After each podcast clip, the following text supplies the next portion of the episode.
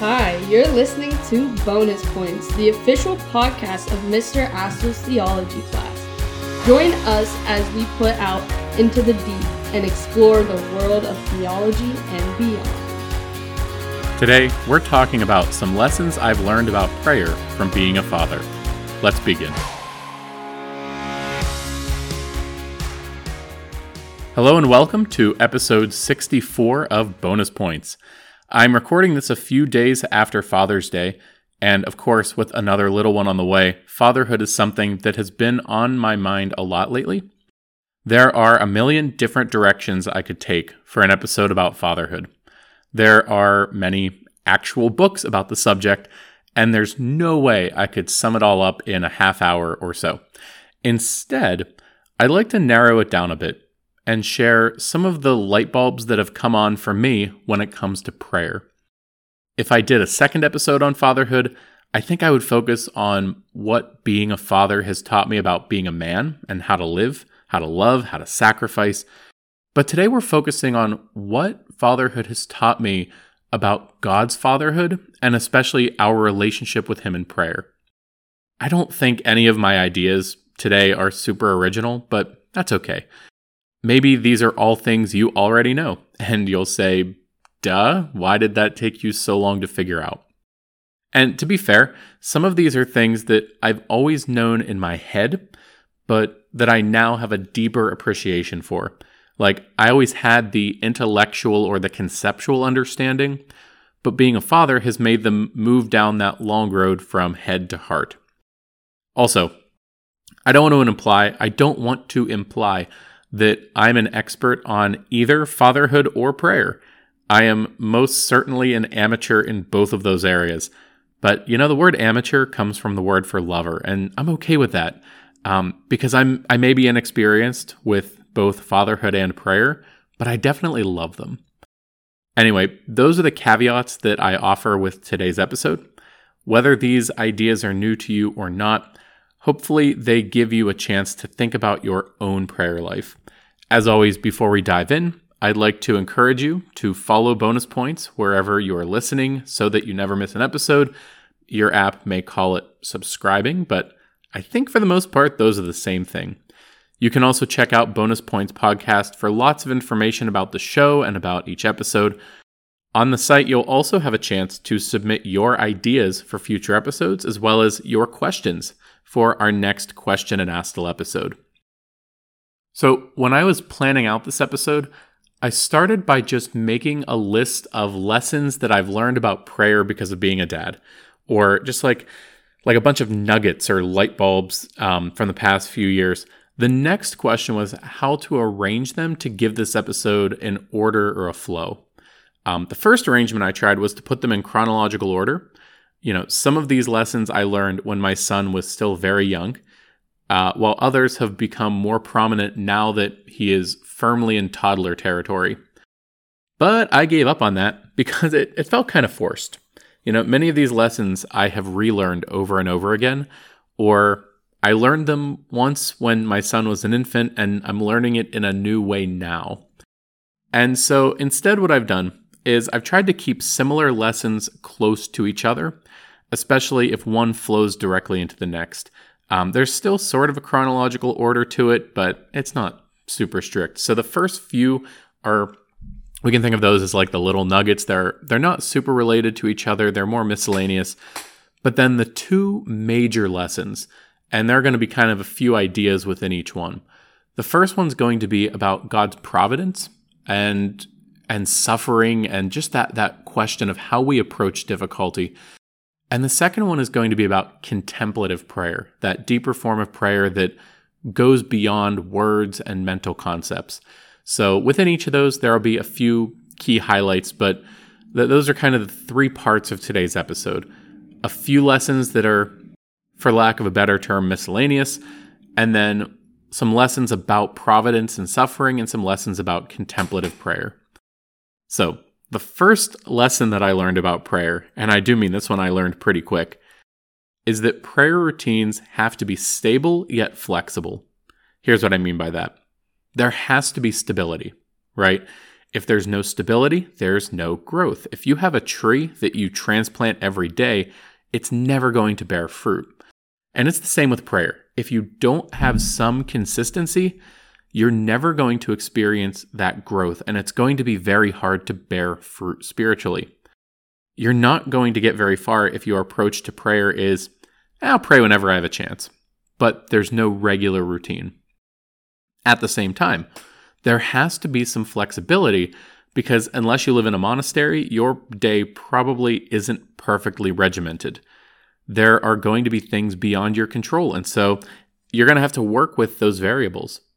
This was especially true when my son was first born. So, to put it in perspective here, he was born exactly one week into my second time doing Exodus 90. If you're not familiar with Exodus 90, I talked about my third experience doing it last year back in episode 15. Anyway, one of the disciplines with Exodus 90 is that you will do a holy hour every day, preferably in the presence of the Blessed Sacrament. Part of that hour of prayer will also be 20 minutes of silent or contemplative prayer. Now, my first time doing Exodus 90 was the year before my son was born, which also happened to be during quarantine. No kid, stuck at home all day, no TV or video games. Heck yeah, I can do a holy hour with no problem. Except for the times that I had to be on Zoom to teach, I could do my holy hour at any time I wanted. Then all of a sudden, in my second Exodus 90, I'm a week into it and now I have a newborn. I know it's a trope or a meme that parents, especially parents of a newborn, are just exhausted all the time.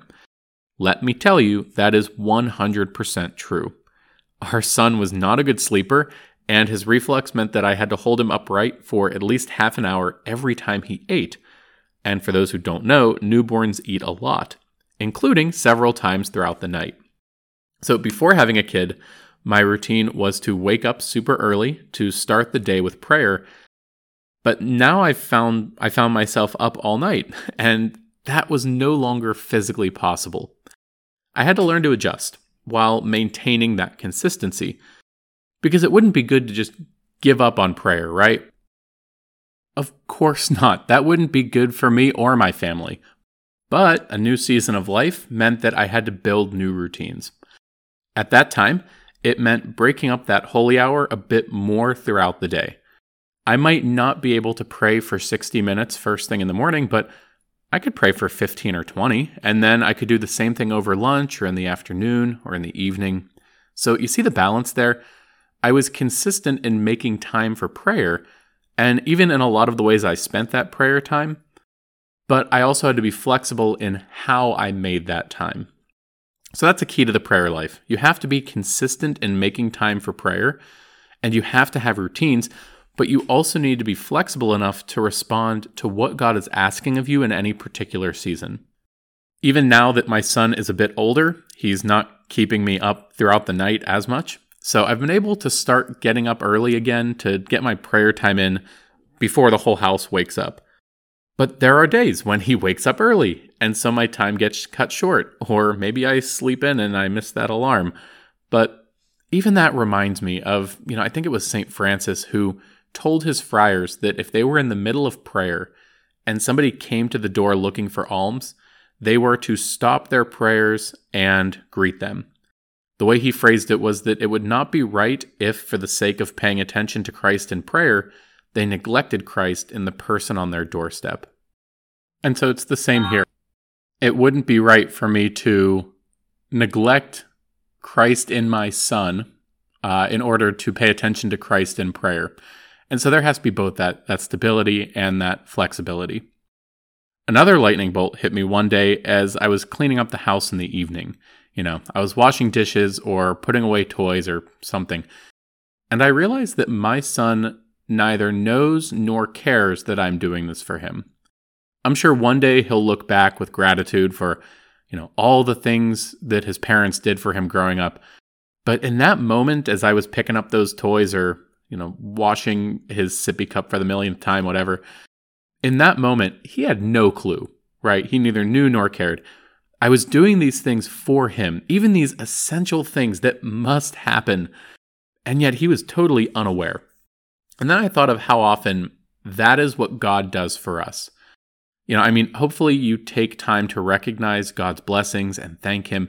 If not, do that, right? Make that a cornerstone. But even for somebody who makes that effort to recognize God's blessings, to be thankful, imagine how many of those blessings still go unnoticed. Even the fact that you exist right now is because God willed to create you, and at every moment He wills to hold you in existence. If God forgot about you for one second, you would just poof, disappear. If there are so many things that I do for my son that he doesn't notice, I know that there are infinitely more blessings that God gives me every single day. Now, as my son has grown up, he has started to notice some of the tasks that keep the house running, and he wants to be involved. Um, in fact, as I was getting my notes together for this part of the episode a few days ago, my son wanted me to make him an egg. But he didn't just want an egg, he wanted to help me cook it. He dragged over this wooden step stool that he has and he helped me crack the egg, beat it, cook it. And obviously, that made it take so much longer. Like, seriously, it probably tripled the total time required to make this egg. It's the same thing that happens when he helps wash the dishes, except then it takes so long because I also have to clean up all the water from the floor after. Now, of course, having a toddler help you with pretty much any task is going to make it go slower. And yet, I wanted him to help me. Yes, it slows me down and it's less efficient, and sometimes it even makes more work. But I want him to be involved. Why is that? Well, the most important reason is because I enjoy spending time with him. It is more valuable to me that I let him share this time, this task, whatever it is, than it is to cook an egg as quickly as possible. Not only that, but these are small teaching opportunities. When my son was barely a year old, he could pretty much brew a cup of coffee on his own using the Keurig. He needed help reaching things, but he didn't need you to tell him what to do. He knew you get a mug, you get a K cup, you hit the middle button when it turns blue. I never sat him down and explained how to do it. I just let him be a part of the process and I let him learn. So, what does this have to do with prayer? Well, think about when we pray for others. Have you ever thought about why we do that? I mean, scripture is clear that we ought to, right? So maybe we don't even think about it. Scripture says, pray for others, so we do. But why? Why do we pray for other people's needs? After all, God already knows them, right? He knows their needs better than you or I ever could. We're not telling him something new. And it's not like that God changes his mind, right? He's eternal, he's outside of time. So you can't persuade God or convince him or bargain with him or threaten him. So God wants us to tell him our needs and the needs of others, even though he already knows them and he's he already has his will. So why? Why does he want us to do this? It's the same reason that I want my son to help me make him an egg. God could do anything, but he chooses to do things in a certain way. And when we look at the things he has chosen to do, we see some patterns emerge. Even just look at scripture, right? Look at all the all the things that God has done. Notice how often he goes through creation. You know, we could call this pattern mediation. God always seems to go through his creation when he interacts with it. So, I mean, really, think about it this way God could have saved us just by zapping us all with forgiveness from afar. But he doesn't. Instead, he enters into creation. He becomes man. He lives with us. He dies like us. And then, how does he carry that salvation to me here and now? He doesn't just want me to have this invisible intellectual assent, like this, this kind of um, spiritual agreement. He doesn't just want me to declare Jesus as my Lord and Savior, even though, of course, He is. He wants me to be baptized with water, anointed with oil, fed with His own flesh and blood that looks like bread and wine. God goes through creation to reach us, right? God went through creation to reach you, and He wants to go through you to reach others. This is why He tells us to preach the gospel to all nations, even though He could have just beamed knowledge of the gospel directly into everyone's heads. This is why His Word comes to us through human authors of Scripture, through the translators and the editors and the publishers, and even through the person who gives you that Bible or who reads it to you at Mass. Our prayers of petition and intercession are one way that God works through us and brings us into the process. He doesn't just want to heal your family member or comfort your friend or whatever it is. He wants you to ask. He wants you to be part of the process. And going back to fatherhood, it's the same reason why I love when my son asks for a cookie or bluey or anything. I already knew it's what he wanted, but there's something valuable about him asking and me responding. Okay. The next like five lessons are all pretty closely related. Um, like I said a minute ago, they all have to do with providence and suffering. And before we get too deep into that, I know that this is a big topic. Maybe you are in the midst of suffering right now, and those wounds are fresh, and so they're a little bit sensitive. But all of these lessons ultimately come back to the love of God. So I'd, I'd invite you to keep that in mind if that's where you're at right now as you're listening to this. Fatherhood has given me a deeper understanding of what it means to say that God loves us even though there is suffering. So let's back up a bit. Back when I was in college, somebody recommended the book Abandonment to Divine Providence, which is a spiritual classic. The basic thesis of the book was that no matter what God provides, He doesn't always provide in the way we expect, but the best thing we can possibly do is unceasingly trust in His providence. Here's the logic God knows what is best, right? And God desires our good, right? And God is all powerful, right? So if all of these things are true, then everything is either actively desired by God or at least permitted by God, but with my ultimate good in mind. Right there are two important lessons that really sunk in once I became a father. What we think we need and what we actually need are not always the same thing. And sometimes God allows suffering, but He always brings good out of it. Now that my son is old enough to ask for things, sometimes he asks for really good things, like that egg that he wanted. Awesome. But other times, he asks for things that are not good for him. Sometimes he asks for things that are good, but just not at the right time. Like when he wants to watch Bluey when it's time to leave for church, or he wants to eat a marshmallow peep after he's already had several marshmallow peeps. Those are good things, but just not at the right time. And we all know that a good thing at the wrong time is not really a good thing. Other times, he asks for things that are good, but they're not good for him, or not the way he wants to use it. Like when he wants to play with the bottles under the sink. Those are good things, right? But not for a toddler. I don't always know what his plan is with them, but I'm pretty sure he's not going to clean the house. He doesn't see that though. He cannot comprehend why a loving father would say no to what in his mind are perfectly reasonable requests. In his mind, my refusal is based on malice and hatred, and so he responds accordingly. His knowledge is incomplete, and he doesn't know what I know about what will make him happy. He thinks he knows what will make him happy, but that's only because he doesn't understand toxic compounds as they apply to the bottles under the sink. You see what I'm getting at? Sometimes there are things that we think we need, and when God seems to say no, we conclude that he must hate us. Other times, God allows us to undergo suffering, maybe even intense suffering. I think of um, one time when my son was little, he got sick a couple times right in a row that landed him in the ER. And every single time, he screamed like he was being tortured. Every time a doctor or a nurse came near him or had to take his temperature or anything, he would shriek. And it was heartbreaking because I knew that I could have prevented that suffering.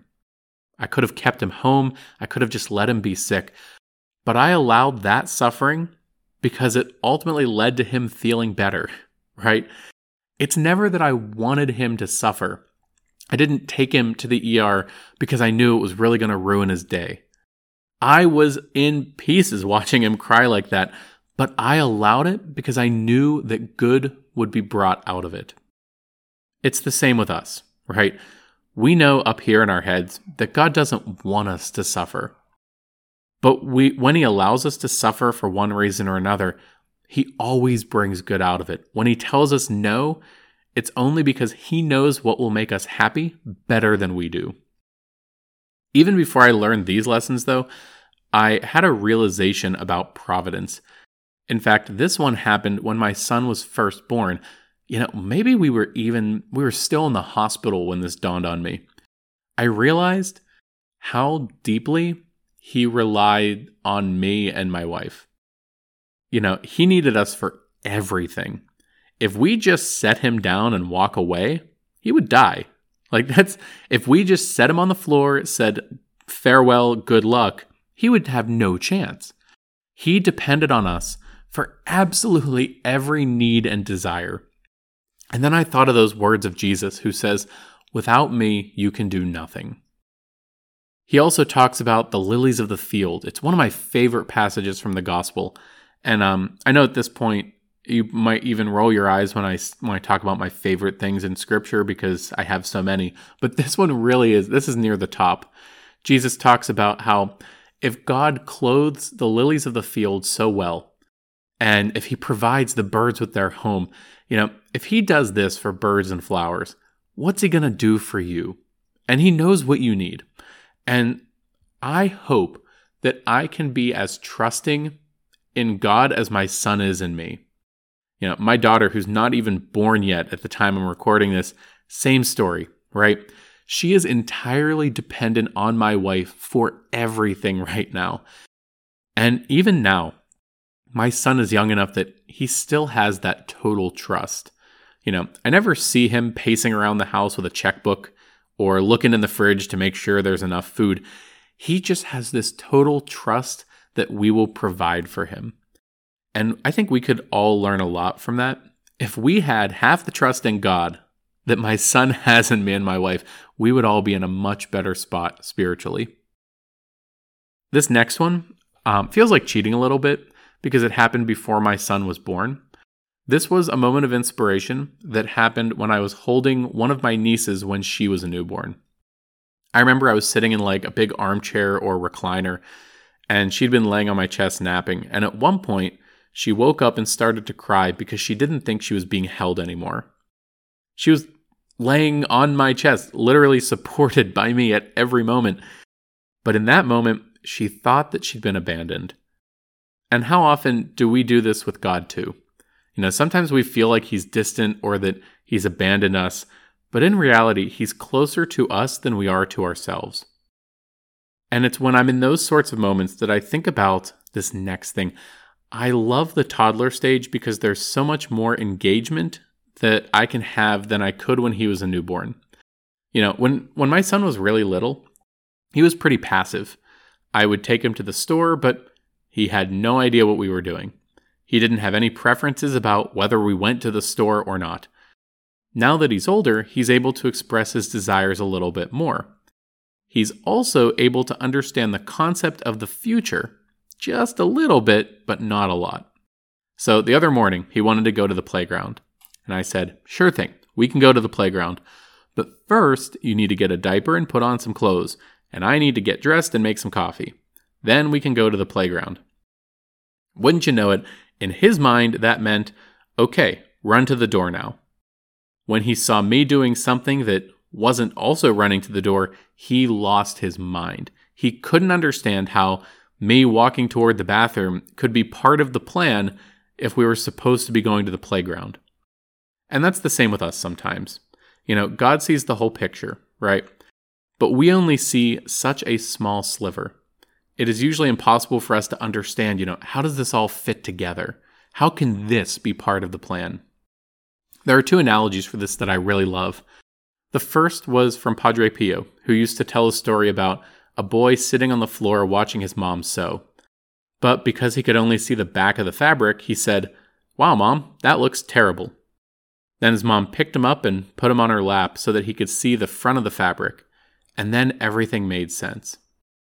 Or there's somebody else, I think it was Bishop Barron, who compares it to somebody walking through the park and they find a single page from the Lord of the Rings books. And on that one page, they read about the struggle of Frodo and Sam on their way through Mordor. And based on that, they conclude that The Lord of the Rings is a terrible series that is dark and depressing all the time. You know, in both of these analogies, there's this idea that we don't see the whole picture.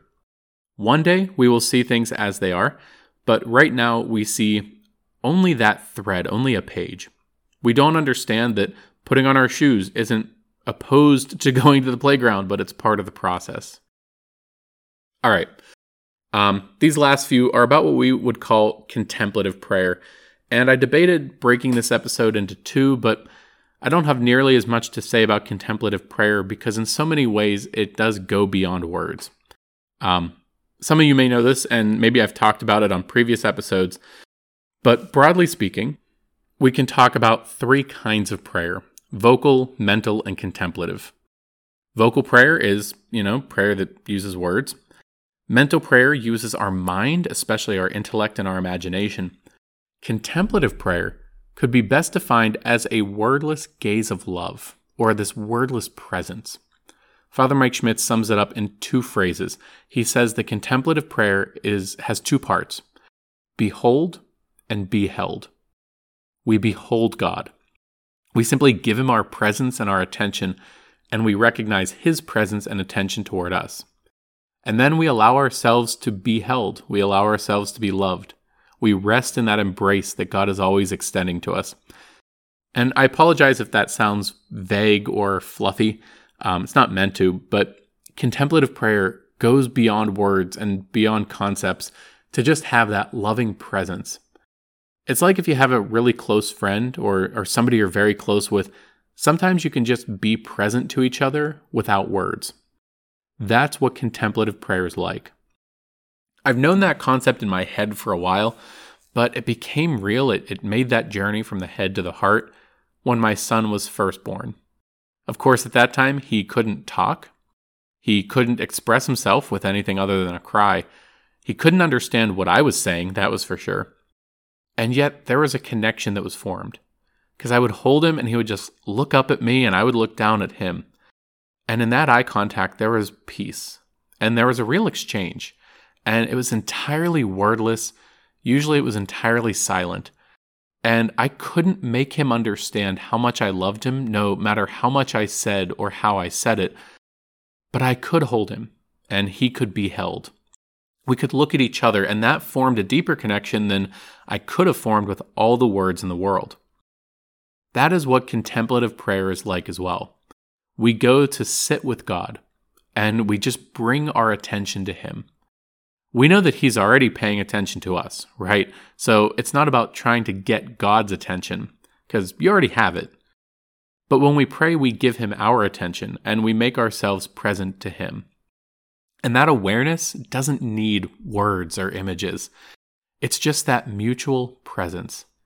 And that's why I love Eucharistic adoration when the Eucharist is exposed in that monstrance because then there's a very real sense of beholding God. I can look at him and I know that he's looking at me. Even now that my son is old enough to use words and express himself a little better, and he understands me when I talk a bit more, there's still room for those wordless exchanges. So, for those who don't know, many toddlers play this way. If you put him in a room full of toys, he may try to get you to play with them, or he may go and play on his own independently. But when he's playing independently, he still comes over to me every few minutes just to check in. He doesn't always say anything or need anything, but he just comes over to be held to get a hug. We can do that with God as well. Even in the midst of whatever we're doing throughout the day, we can take those pauses just to return our awareness to God's presence, to realize that He sees us and He hears us and He loves us, even when we're not paying attention to Him. And in that moment, we can just receive that love. We can behold and be held. This is something similar, or this is, yeah, this is similar to something I learned even a few years before John was born, but it's taken a new significance now. You know, I have a friend whose wife was studying psychology, specifically family development, and we were talking about the heartbeat of fetuses in the womb uh, is responsive to their mother's heartbeat. You know, it's not exactly the same because uh, fetal heartbeat is a lot faster than like us here outside the womb. But there are correlations. You know, when the mom's heart would speed up or slow down when she was calm or anxious. And even outside the womb, there's this idea of co regulation. This is the idea that the way we regulate or moderate our emotions can be affected by somebody else's emotions or how they're regulating theirs. You've probably experienced this even if you didn't know there was a word for it. You know, maybe you've had that friend who is really high strung and you find yourself getting stressed out just from being around them. Or on the other hand, maybe you have that friend who is very calm and even keeled, and when you're anxious, just being around them has that calming effect on you. Well, this is a big idea with little kids that they co regulate. And so you can start to teach kids emotional intelligence or healthy ways of dealing with emotions if you're very deliberate about how you respond to your emotions around them. Anyway, what does that have to do with prayer? Well, first of all, can you imagine the co regulation there must have been between Mary and Jesus? I mean, it is incredible. Not only that, but this is what happens with us when we place ourselves in God's presence. If we think of a baby's heart being affected by his mother's heart, we can also think about the way our hearts are affected by proximity to the Sacred Heart of Jesus and to the Immaculate Heart of Mary. You know, so often we try to overcomplicate prayer. Really, contemplative prayer is just that closeness. We place our hearts next to theirs, and we let our hearts start to beat like theirs, to be inflamed with love like theirs. The last thing I have to say is just a deeper awareness of how much God delights in us. You know, I love when my son does something well. I love it when he sets a goal and accomplishes it or or does something pleasing or whatever. But even when he doesn't, even when he's just kind of doing his thing, I delight in him. I just love watching him even when he's not doing anything that interesting. And it's the same with us. You know, you don't have to try to impress God, though of course he wants to see you do well. But no matter what, God delights in you. He loves you, He cherishes you, and He is just so dang enamored with you. And that's the note I want to leave you on today. You know, I don't really have any additional resources to offer this time around, since this episode was mostly just light bulbs that have come on over the past few years. I'm not even going to give another plug to subscribe or share the episode, though you should. All I'll say is thank you for listening and that I'm Mr. Astle. Thank you for joining us once again as we continue every episode to put out into the deep to explore the world of theology and beyond.